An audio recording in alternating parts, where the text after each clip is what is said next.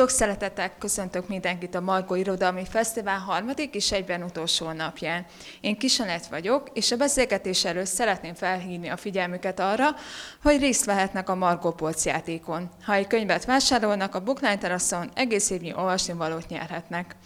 A következő beszélgetésünk pedig a Gabó kiadónál megjelent Rusvai Mónika Kígyók országa kötetről fog szólni. A szerzővel Feketei Alfonsz beszélget. Jó szórakozást kívánok! Jó estét kívánunk, sziasztok! Jó estét, sziasztok!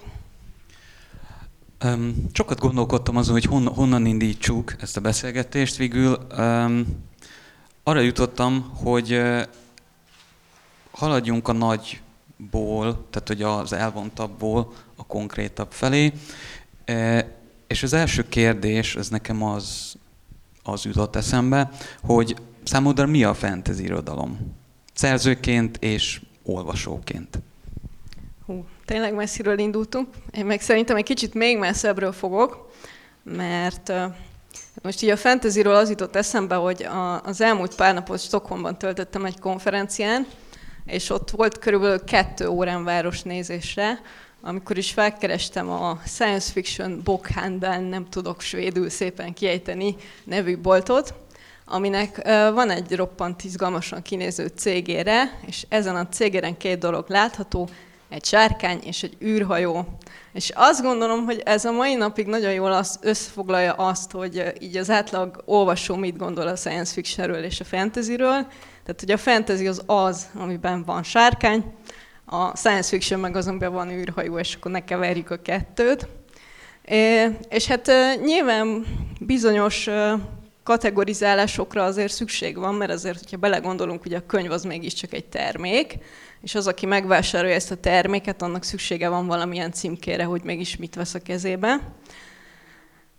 Tehát azért nyilvánvaló, hogy a mai napig így hozzátapadnak ilyen tartalmi elemek a science fiction és a fantasyhez. Na most egy fantasy író számára azért a fantasy egy kicsit más jelent.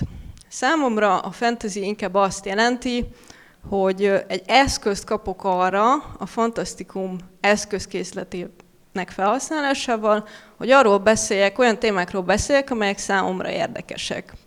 És hogy egy kicsit elinduljunk a regény felé, az egyik ilyen téma számomra a, a, nők helyzete, a női sorsoknak a bemutatása. Ugyanis bármennyire is próbáljuk ezt tagadni, a mai napig egy, egy férfi központú világban élünk, és az irodalom az különösen olyan, ami egy olyan nézőpontból és olyan eszközkészlettel vizsgálja a világot, ami bizony férfi alapú.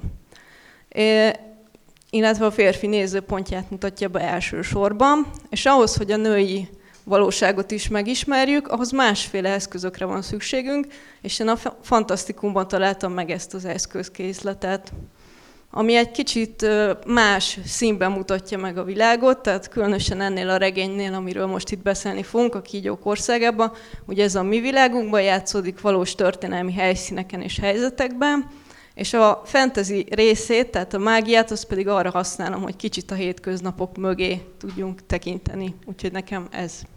Menjünk is tovább ezen az úton. Um, hogy akkor honnan jön itt most a mágia? Tehát így belengedted, de nem mondtál még ennél többet. Akkor kérlek, most tedd meg. A kígyók országában úgy működik a mágia, hogy a mágiát úgy kell elképzelni, mint egyfajta ilyen erő, ami az egész világot átjárja. Hát sajnos most itt csak az előző könyvem látható előttünk, mivel még a nyomdában van a kígyók országa, de aki már látta a borítót, az láthatja, hogy láthatók rajta ilyen szálak, fonalak. Na most ebben a világban a mágia az ilyen fonalak formájában létezik, ami mindent behálóz, az embereket, a tárgyakat, a körülöttünk lévő valóságot, a teret és az időt. És vannak olyan emberek, akik ezeket a szálakat tudják manipulálni. Például olyan módon, hogyha történik valamilyen negatív esemény, akkor az erről való emlékeit az embereknek el tudják zárni, csomót tudnak rá kötni.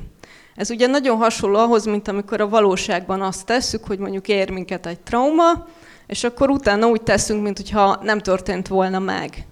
Ugye ez a elefánt a szobában jelenség, amikor, amikor a családban mindenki tudja, hogy történt valami nagyon rossz, de azt is tudja, hogy senkinek nem szabad róla beszélni.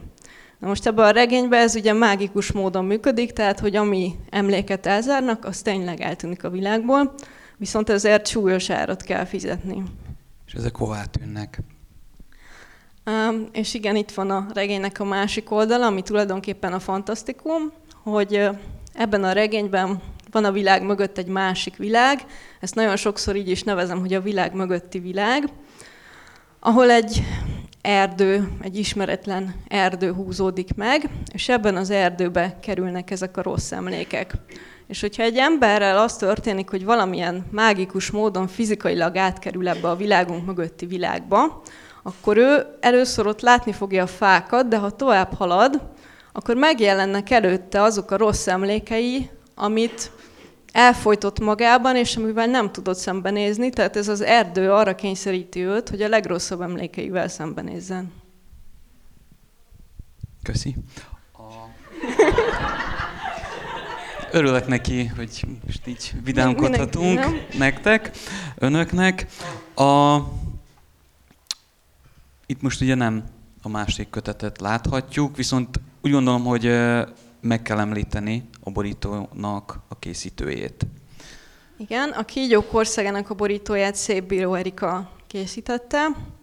És, nem és akkor egy kicsit ír, ír megpróbál, vagy próbáld meg Léci leírni, hogy akkor mi is az, ami láthatunk ezen a alapvetően zöld borítón. Szeretném elmondani, hogy nagyon-nagyon izgalmas volt a, a közös munka a borító tervezővel, mert ez volt az első olyan élményem, hogy a, a borító tervező tényleg alaposan végigolvasta a szöveget, és, és hogy így mm, teljesen az ő koncepciói és meglátásai alapján készült a borító. Én is csak készen láttam, viszont nagy élvezettel magyarázta el nekem, hogy mi, mik láthatóak rajta, úgyhogy ezt most én is meg fogom tenni. Hogyha rápillantunk a borítóra, akkor ugye két kéz látható rajta, amelyeken a, amelyekhez kapcsolódnak ezek a fonalak. Mm, ugye az előbb elmondtam, hogy ez a világ úgy működik, hogy a világot átjáró fonalakat lehet manipulálni, amelyekre bizonyos szereplők képesek, ők a bűbájosak. És ugye a, a kéz mozdulataikkal manipulálják a fonalakat, mégpedig általában úgy, hogy a legtöbb szereplőnek ugyanúgy, ahogy van jobb és bal kezünk, a szereplők egyik keze a bájoló kéz, és annak segítségével lehet kötés mágiát véghez vinni. Ezen kívül, ami még látható a borítón, a kezeknek az alsó részén a, az erdő áttetszik, ugye ez az a másvilági erdő, amiről beszéltem. Illetve az többeknek feltűnt, amit így kaptam visszajelzéseket a borítóra, hogy a, az előtérben lévő kezek mögött látható egy háborús város részlete, többen felismerték ugye Budapestet is. Ez pedig ugye azért van, mert a 20. századnak a különböző évtizedeiben játszódik a regény, tehát hogy ez a történelmi vonal az végig jelen van. Bűbájosokat emlegetsz, azonban a fülszöveg alapján, ami két nőt emel ki, Mécsidát és Dér hangát, ezt most spoilerezzük el, vagy ne? Micsoda? Hát, hogy ők kik. Tehát, hogy csak annyi, hogy mondhatom-e, hogy igen vagy nem. Nem. Nem. Jó, akkor nem mondom, hogy nem. Um, uh, ugyanakkor uh, elmondásod alapján ugye nem derül ki, hogy, uh, hogy ezek a bűbájosok férfiak vagy nők lehetnek. Na most milyen viszony van itt a két nem között a, a világodban? Hát ugye itt rögtön azzal vezettem fel a fentezit, hogy én itt nőkről szeretnék beszélni, viszont nyilvánvalóan nőkről nem lehet beszélni a másik nemmel való interakció nélkül, hiszen együtt élünk ebben a világban, és azért az abszurd lenne, hogyha azt gondolnánk, hogy az egyikről a másik nélkül lehet bármit mondani. Itt most nyilván nem arra gondolok, hogy a nőnek feltétlen a házasság a sorsos szó nincs erről, Viszont, mivel a regény első jelenete az 1922-ben játszódik, itt rögtön meg fognak jelenni azok a szerepek, amelyet a férfiak és a nők a családban és a társadalomban elfoglalnak. Szerintem, hogyha az első jelenetről mondok néhány gondolatot, az nem lesz túlságosan nagy spoiler. Nem. Úgyhogy Úgy kezdődik a regény, hogy egy pesti polgári lakásnak a nappaliában vagyunk, 1922. januárjában, és egy ilyen családi esté vagy zsúrra készülődnek. A családnak két gyermeke van, egy kisfiú és egy kislány. A kisfiú négy éves, a kislány pedig ő Mécsida, ő 7 éves. És az az alapkonfliktus, hogy a, a kisfiú egy hatodik hújjal született, és azért ő mindig plusz figyelmet kap, a kislány pedig nem. És ugye a kislány nézőpontjában vagyunk, és én azt gondolom, hogy itt egy picit azért megengedett a freudi értelmezése ennek a szituációnak, tehát hogy van itt egy kisfiú, aki valamiféle többlettel rendelkezik a lányhoz képest.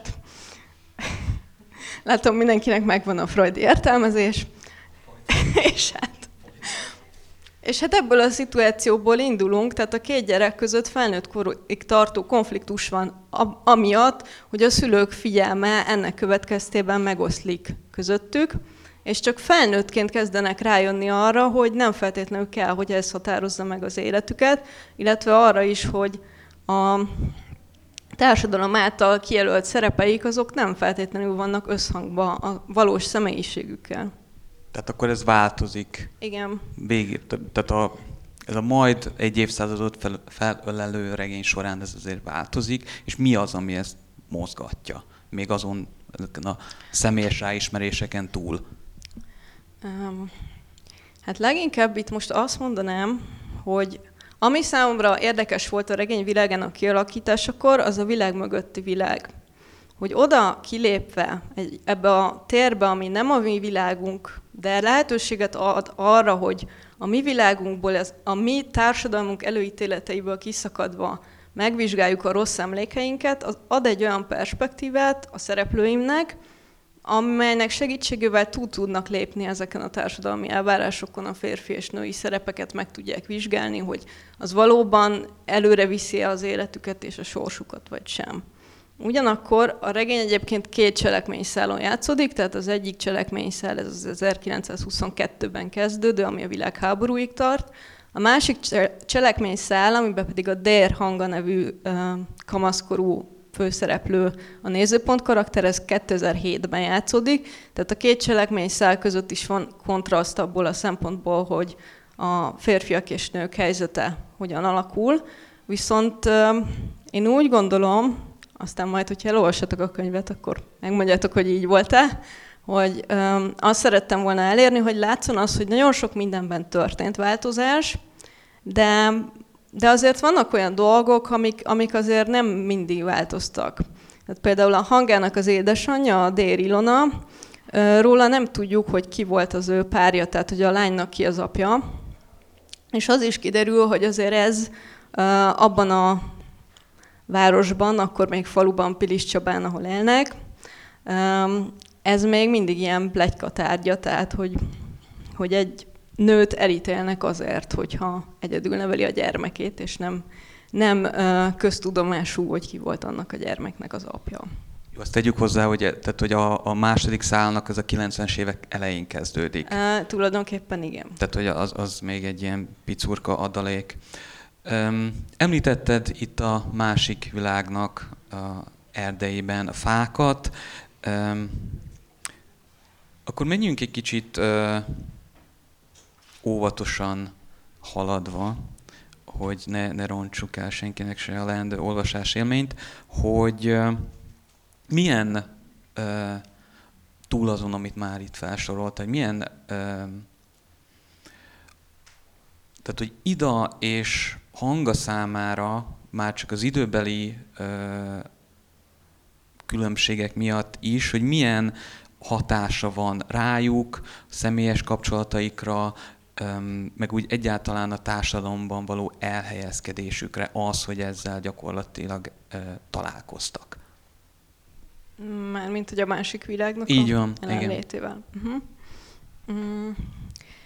Hát ugye Ida életét viszonylag hosszan követhetjük a 20-as, 30-as és 40-es években, tehát hogy ahogyan ő felnő és keresi a helyét egy, egy társadalmilag viszonylag szűkre szabott térben, és eléggé nehezen boldogul, mert először, eleinte hasonló szerepeket szeretne betölteni, mint az édesanyja, tehát hogy megpróbálja arra használni a mágikus képességeit, hogy a, a családja életét úgy igazítsa, hogy senkinek semmi rossz dologgal ne kelljen szembenéznie, miközben ennek egyedül ő fizeti meg az árát. És van egy pont, amikor, amikor rájön erre, hogy tulajdonképpen őt azért senki nem fogja megjutalmazni, hogy, hogy erőn felül segít másokon.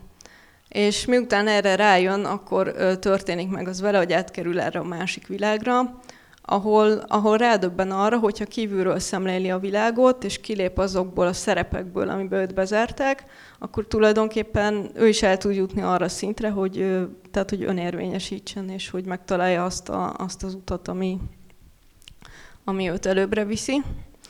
Uh, ellenben nem tudom, hogy hangáról mennyire merjek spoilerezni, mert az már kicsit bajok. Hát vagy menjünk tovább ide vonalán, megint próbáljunk meg spoiler nélkül, hogy ugye a, van adott egy ö, női perspektíva ebben a ö, horti rendszer, mert gyakorlatilag erről van szó 20-30 meg a 40-es évek. Tehát, hogy látunk egy női perspektívát ebben a közegben mozogni egy, egy polgári neveltetésű nőt. Megint vissza fogok térni itt, itt az erdőhöz, hogy, hogy, tehát, hogy elmondás, vagy a korábbi válasz alapján arra engedhetünk, vagy következtethetünk, hogy ez a kvázi történelmileg kódolt dolog, ez a viselkedési minták, elvárt, elvárási horizont a nők felé, az, az, az megjelenik, viszont Ida ezt csak túl tudja szárnyalni. És hogy mindez, ugye, most ezt, szerinted mennyire tudjuk ezt elmagyarázni spoiler nélkül, hogy ez hogy sikerül neki? Eddig sem ennyire nem tudtuk, de... Jó. Küzdünk, küzdünk, mint malac a jégen, de sikerülni fog, sikerülni fog. Uh, igazából inkább azt szeretném elmondani, hogy tulajdonképpen a másik világgal való interakció lesz az, ami um, olyan információkkal szolgál a szereplők számára, amitől rádöbbennek arra, hogy, hogy mennyire korlátozott keretek között kellett addig élniük, és hogyan, hogyan tudnak szabad válni. És akkor ezt közben átgondoltam azt, hogy mit tudnék a hangáról mondani. Ugye hanga esetében, ugye ő az, aki 2007-ben 17 éves, és a regénynek a második felében leginkább tehát vele találkozhatunk. Ugye neki az a fő kérdése az ő cselekmény szállának, hogy próbál rájönni, hogy mi, mik azok a dolgok, amiket eltitkolt előtte előle az édesanyja, és egy ponton már azért sejtető, hogy az ő édesanyja is mágikus képességekkel bír, tehát hogy az ő tulajdonképpen úgy titkol el előle dolgokat, hogy mágikusan elzárja őket, és így próbál rájönni. Viszont hangának meg van egy olyan képessége, ugye eddig arról beszéltünk, hogy a mágia fonalakat meg lehet kötni, Viszont van egy másik mágia is, ki is lehet őket oldani. És neki pedig arra kell rájönni, hogy az ő útja, sorsa és szabadsága pedig abba az irányba vezet, hogy rá kell jönnie, hogy hogyan tudja úgy kioldani a fonalakat, hogy az anyja viszont ne halljon bele, mert annak az ára, hogy valaki megkösse a fonalakat, az annak az embernek az egészsége, aki ezt a mágiát elvégzi. Ó, ez, ez most, uh, igen, hm, jó, uh, kanyarodjunk, mond. Ez már szerinted spoiler volt? Nem, nem, nem, nem, nem, nem, nem, nem. Nem, de, de nagyon, tehát hogy na, remek tojástáncosok vagyunk, ezt, ezt szerintem így, majd utólag... Majd utólag elmondjátok, jó? Igen, hogy, hogy mennyire sikerült ez a tojástánc. De hogy én még itt kicsit forgolódnék Ida körül, és mondtad, hogy az ő szála a második világháborúval fejeződik be az általunk ismert világon. Igen. Így, így nekem óhatatlanul um, Polcelennek az Asszony a fronton című szövege jutott eszembe. És említetted már a traumát, de hogy itt a, a szövegedben, hogy, hogy a világégés traumáját, azt, azt hogyan kezelik a, a szereplők? Van olyan esetleg, aki ismeri ezt a szöveget, amit Alfonz említett Polcelennek a asszony a fronton? Mindenkinek ajánlom egyébként rettentesen megrázó. Kifejezetten azt a változatát ajánlom, a YouTube-on is elérhető egyébként, zárójel. E, e, úgy gondolom, hogy jó. jó. Mondjad, mondjad, mondjad. Akkor igen, de Um, szóval van egy olyan változata, egy hangos könyv, amit a szerző maga olvas föl, és uh, mivel ez egy háborús visszaemlékezés, nagyon naturális részletekkel arról, hogy a szovjet katonák miket követtek el a, a nők ellen, és egy, az egész uh, uh, szituáció elég hosszan um, megjelenik, és nem csak a negatív dolgok, hanem hogy tulajdonképpen a tehát az átvonuló szovjet katonák, illetve a német katonák is nagyon különbözőek voltak, tehát hogy nem, tehát annak ellenére, hogy Polcelán maga is szörnyű dolgokat élt át, nem látja egysikúan ezeket a katonákat, és szerintem ezért ez egy nagyon érdekes kor dokumentum is egyben.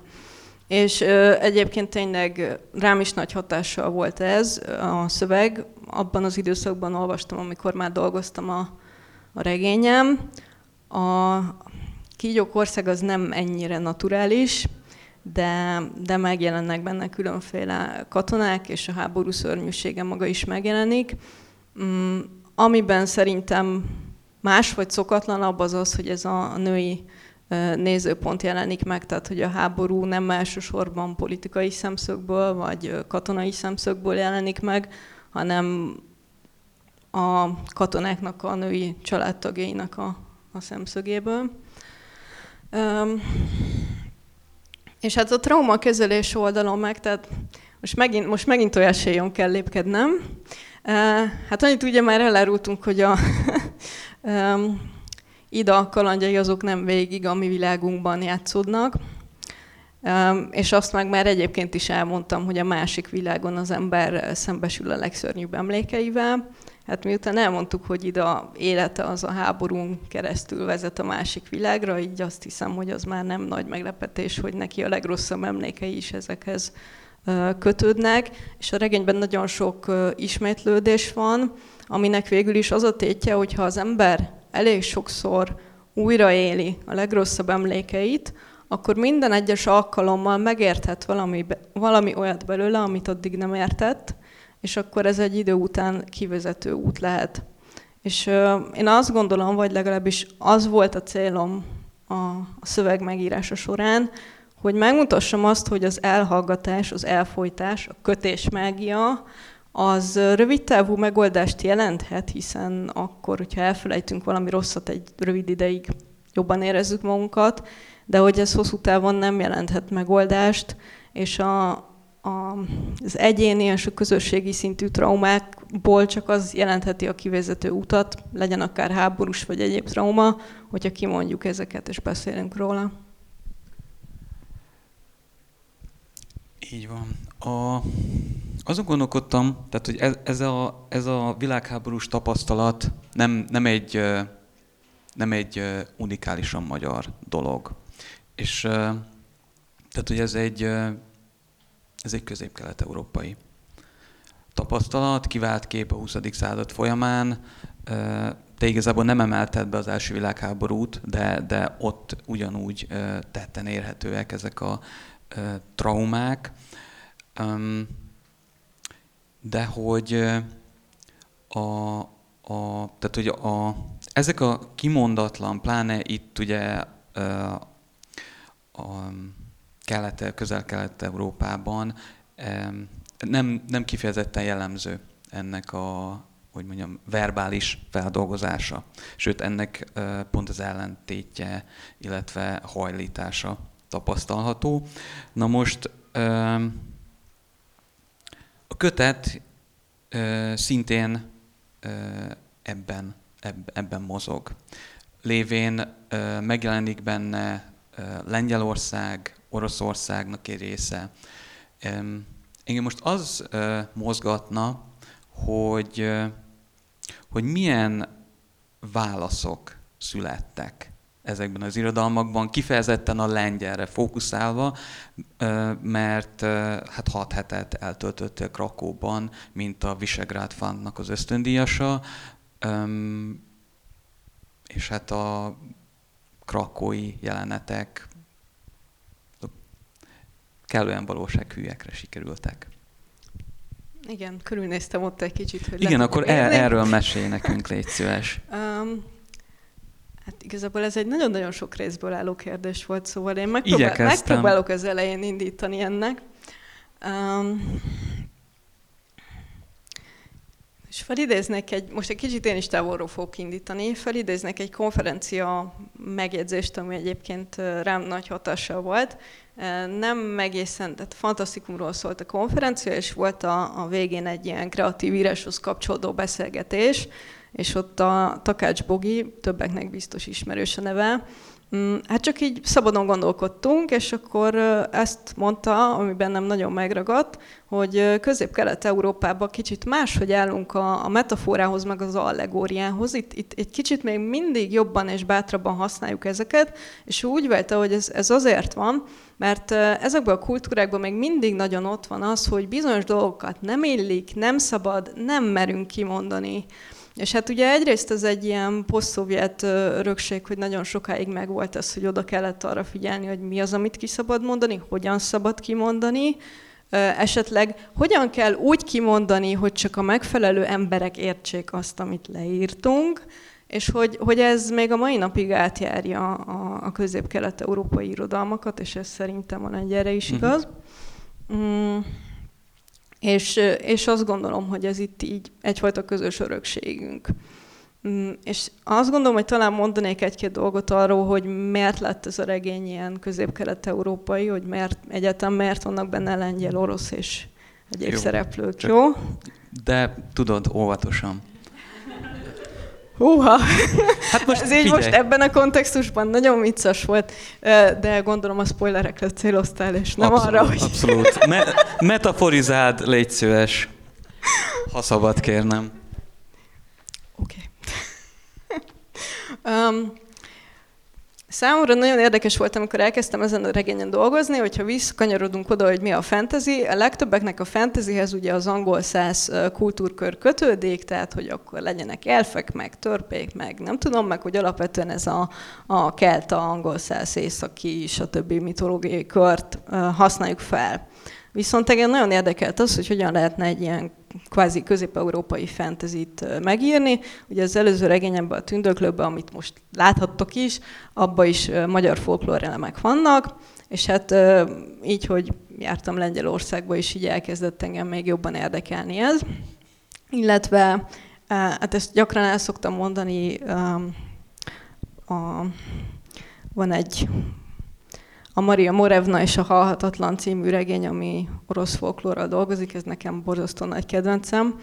Mm, na most a kígyók országában azért orosz folklór nem lesz, viszont lesz benne egy szereplő, aki egy szovjet tiszt, illetve lesz benne egy másik szereplő, aki pedig egy lengyel történész professzor, aki Krakóba él, és bizonyos jelenetek játszódnak Krakóba is, mégpedig ezek a jelenetek nem a valós világi Krakóban játszódnak, hanem a más világi Krakóban, csak hogy izgalmasabb legyen. Szerintem most még nem... nem, nem, nem Egyébként nem. még annyit finomítasz rajta, hogy mikori az a Krakó? A 20. század elejé.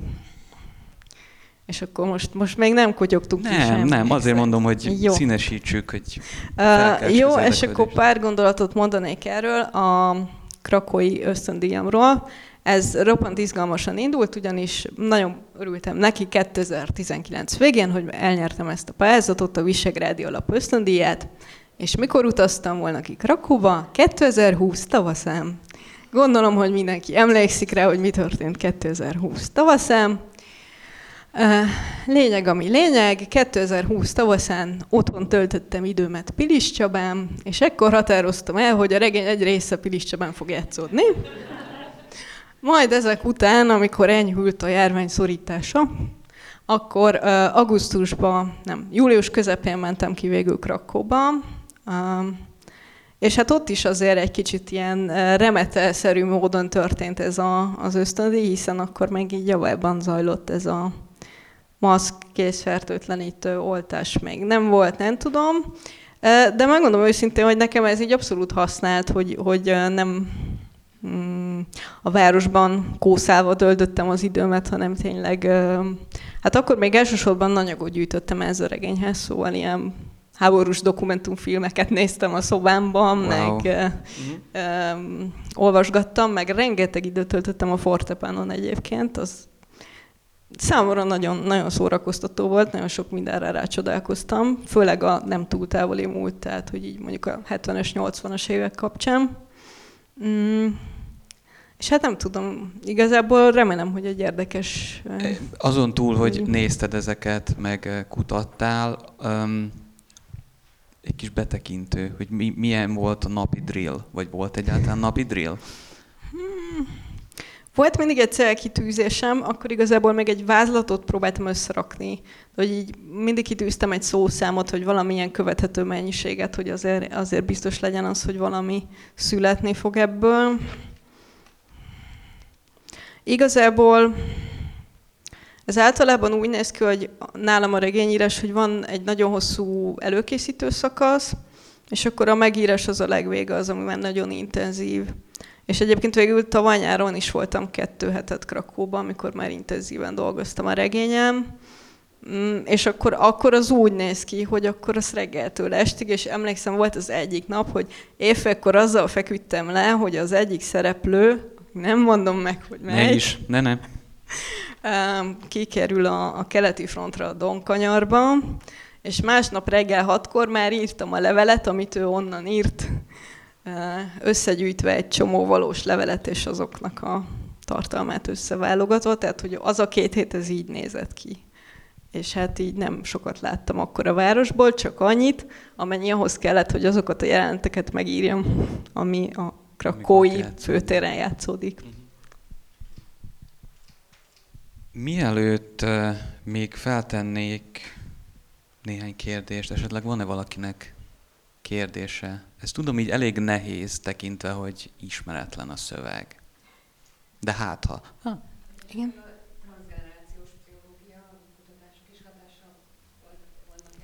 Abszolút.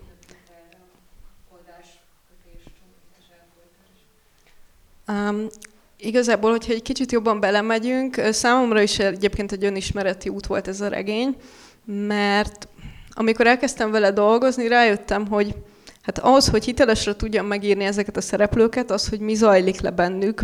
Tehát, hogy mondjuk a, a hanga édesanyjában, amikor a saját lányának az emlékeit elzárja, jó szándékkal ugyan, de hiszen hosszú távon azért ezzel nem segít neki, hogy a lányától eltitkolja, hogy ki az apja, meg egyébként más nagyon fontos dolgokat is. Meg akartam érteni, hogy mi zajlik le bennük, és hát rájöttem, hogy először azt kell megértenem, hogy például bennem mi zajlik le. Olyan értelemben nem, önor, nem önéletrajzi ihletésű a regény, hogy ö, semmi nem történt meg sem velem, sem a családtagjaimmal, amit ebben leírtam, de az, hogy elkezdtem transgenerációs elmélettel kapcsolatban olvasni, nagyon sokat segített abban, hogy megértsem a saját történetemet, és utána meg tudjam írni a, a regény szereplőkét is. Úgyhogy igen. Még mindig nyitva állunk. Egyébként közben eszembe jutott egy, ilyen félig kimunkálatlan kérdés, de hogy a, ugye, hogy nők vannak fókuszban, és hogy az ő és az, az ő traumáik egy része, illetve hogy ugye a férfi családtagoknak a, a, a traumáinak a eltüntetése. Hogy ez hogy ennek az alkalmazása hogyan változik így a regényen keresztül, ezen a röpke 90 éven keresztül. Uha, ez most nekem nagyon komplikált volt a kérdés. Nem, az, hogy, tehát ugye arról beszéltünk eddig, hogy ida és hanga. De hogy nem, nyilván nem akarom azt, hogy akkor most így férfi bűbájosokról beszéljünk, mert nem, nem azon van a hangsúly a regényben, de hogy... Beszélhetünk, de a spoileres lesz. Tudom, azért mondom, hogy ez most így teljesen tártalan a dolog, de hogy e- ez a félig meddig kapcsolódva a, a férfi nemi szerepek, hogy ezt be, szerinted besorolható, ez megint egy, egy igen nemes kérdés lesz, mindegy, hogy, hogy besorolható-e ezekbe a viselke, tanult viselkedési mintákba? Most erről az jutott eszembe, hogy még nagyon az elején egyszer a szerkesztőmmel beszéltünk szerintem erről a kérdésről, hogy akkor tulajdonképpen a nők vagy a férfiak alkalmasabbak erre a fajta varázslatra, mármint a kötés mágiára. És hát a regény alapja szerintem úgy tűnhet, hogy valóban a nők, hiszen a nőké ez a gondoskodó szerep. És egyébként én is sokat gondolkodtam azon, hogy tulajdonképpen ez, ezt a varázslatot teljesen másra is lehetne használni. Tehát az, hogy ö, emberek emlékezetével tudunk babrálni, ezt arra is lehetne használni, ami egy, hát most nevezzük így, hogy maszkulinabb attitűd lenne, hogyha arra használnánk, hogy mondjuk a, a saját hatalmunkat valamiképpen. És nagyon marginálisan, de, de egy picit van benne ilyen szerintem a férfi bűbájosnál. Viszont itt jön be az, amiről a legelején beszéltem, hogy én, én próbálom a mágiát arra használni, hogy bizonyos jelenségeket mélyebben megmutassak. És én azt gondolom, hogy ami ebben a regényben történik a mágiával, azok olyan női ö, viselkedésmódokat vagy szerepeket mutatnak be, amik a valós világban is jelen vannak. Tehát, hogy a nő az mindig úgy érzi, hogy az ő felelőssége az, hogy a családjába az érzelmi munkát elvégezze, akár a férfi családtagok helyett is. És ez úgy gondolom, hogy a valóságban is így van, és amit varázslattal történik, az sajnos a valóságban is nagyon sokszor megtörténik. Tehát, hogyha valami rossz történik, akkor mindig a, a családban az anya az, aki így próbálja elsimítani a, a dolgokat. Mm, akár úgy, hogy mondjuk a rokonság felé, hogyha valami, valamelyik gyerek csinál valamilyen kihágást, akkor ugye az, az általában az anya a felelőssége, hogy azt így elsimítsa. Mm, és akkor tulajdonképpen amit ebben a regényben a mágia csinál, az az, hogy ezeket a dolgokat felnagyítja, még inkább láthatóvá teszi. Mert hogy a való életben ezeket a dolgokat így inkább eltusolni szoktuk. Ez a nem beszélünk róla, és akkor nincsen. Igen, tehát megint előjön, amit, amit emlegettél, hogy, hogy a, a metaforizációnak a kérdésköre. Um, nézzünk egy záró kérdést mert egy, kima, egy kimaradt végül, amit megbeszéltünk, hogy, hogy akkor az, er, az erdőnek a kérdésköre. Ó, kihagytuk az erdőt. Kihagytuk az Borzasztó. erdőt. Um, úgyhogy először nézzük, hogy neked mit jelent, így valós uh, formájában, uh-huh. és akkor utána meg szaladjunk be a mágikus erdőkbe, légy szíves. Köszi. Jó. Először próbálok kevésbé elvont lenni. Az mert szerintem többször elhangzott, hogy én Piliscseben élek, erdő mellett, tehát hogy nekem elsősorban az erdő az az, hogy egy ilyen szabad tér, ahol tudok gondolkodni, szeretek túrázni, egyébként futni is szoktam. Szóval egy olyan, olyan tér, ahol szabadon tudok gondolkodni. Nyilván nekem is kötődnek az erdőhöz emlékeim, nem csak rosszak, sőt, inkább jók. És akkor ez volt a kevésbé elvont része. Az elvontabb része az, hogy az erdő az egy olyan tér számomra, ahol az emberi szabályok és a társadalmi korlátok nem érvényesek. Tehát az erdőbe azért megyek ki, mert ott, ott nem érzem a kimondatlan elvárásokat, amit támaszt velém a társadalom, akár nőként, akár az életkoromból kifolyólag, akár bármilyen társadalmi csoporthoz való tartozásom miatt. Illetve az erdő nagyon érdekel engem olyan szempontból is, mint egy rendszer, amiben a különféle élőlények egy olyan működő rendszert hoznak létre, amelyben minden elem nagyon fontos, és nem lehet az elemeket úgy kivenni, hogy az egész rendszer ne omoljon össze.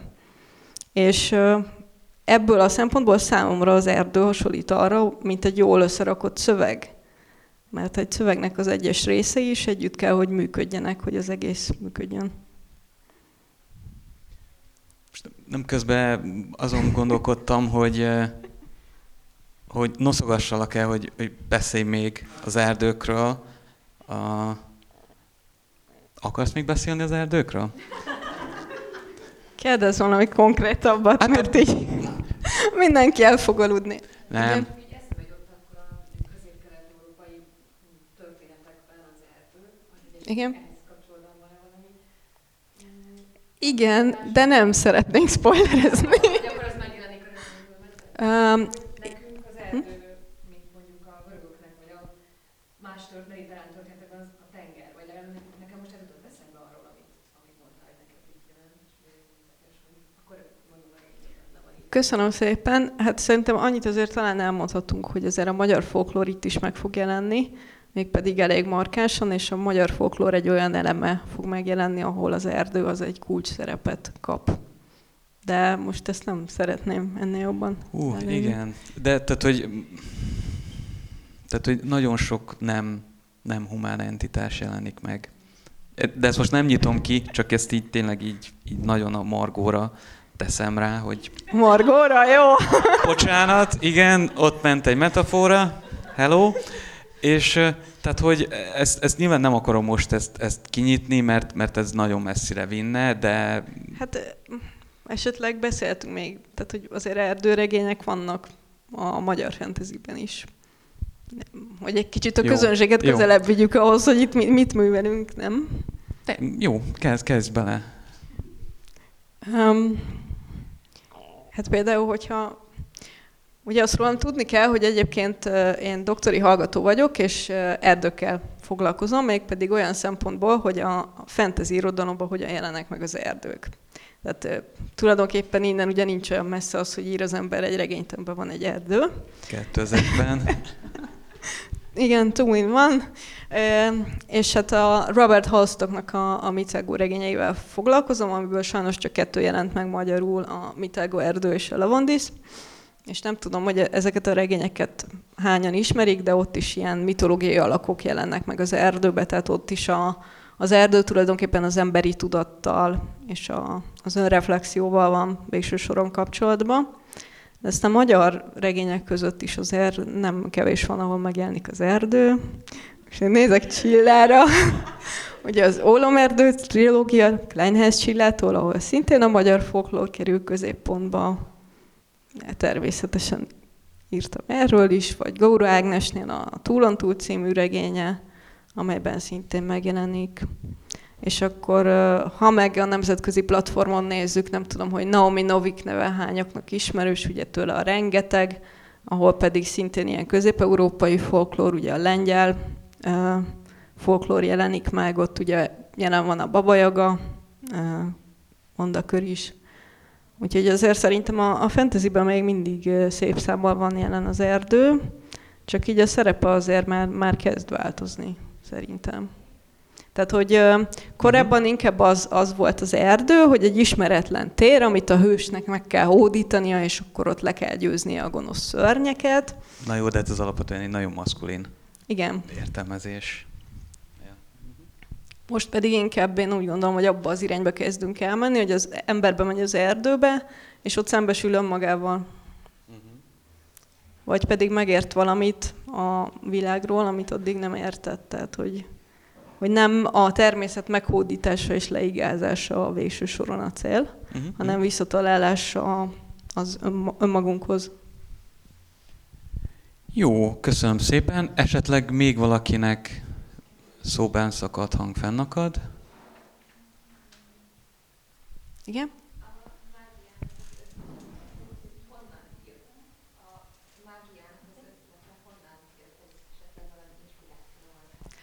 Hát ugye a kötés meg az oldás fogalma az a magyar folklórban jelen van, tehát alapvetően ez innen jön.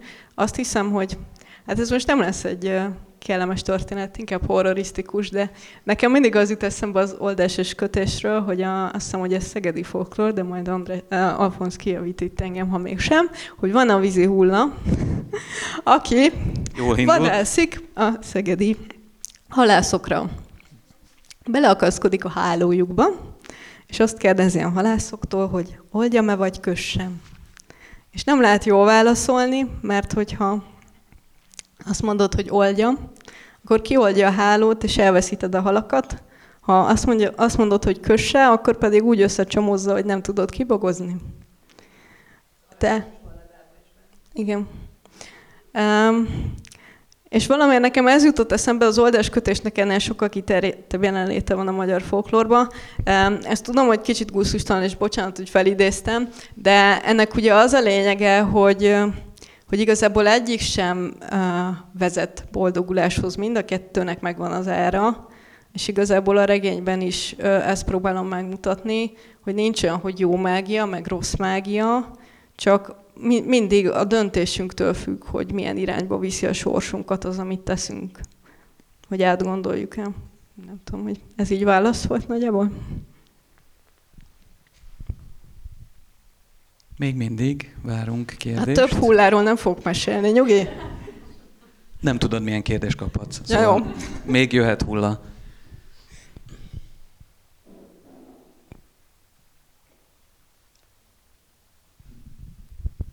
Senki többet harmadszor, akkor szeretném megköszönni a jelenlévőknek, hogy megtiszteltek figyelmünk, figyelm, kell. Igen, elfelejtettem beszélni. Tehát, hogy a figyelmeteket, figyelmüket nekünk áldozták, uh, Móni dedikál, um, illetőleg uh, lent. Lent? Lent. Ugye? Jól emlékszem, hogy lent. Igen. Mi is szeretnénk megköszönni a beszélgetést nektek, és akkor a dedikálás pedig lent a Bookline terasztán lesz, és akkor az első kötetetet meg akár meg is lehet vásárolni, és akkor azt dedikálhatod. Köszönöm szépen mindenkinek, aki eljött.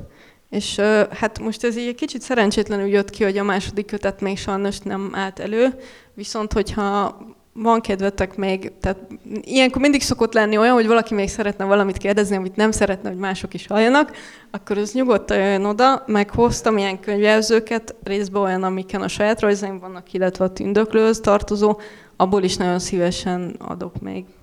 Jó, és tényleg bátran, hogyha valakiben maradt olyan kérdés, amit csak nekem szánt, akkor nyugodtan. Nagyon szépen köszönöm, hogy eljöttetek.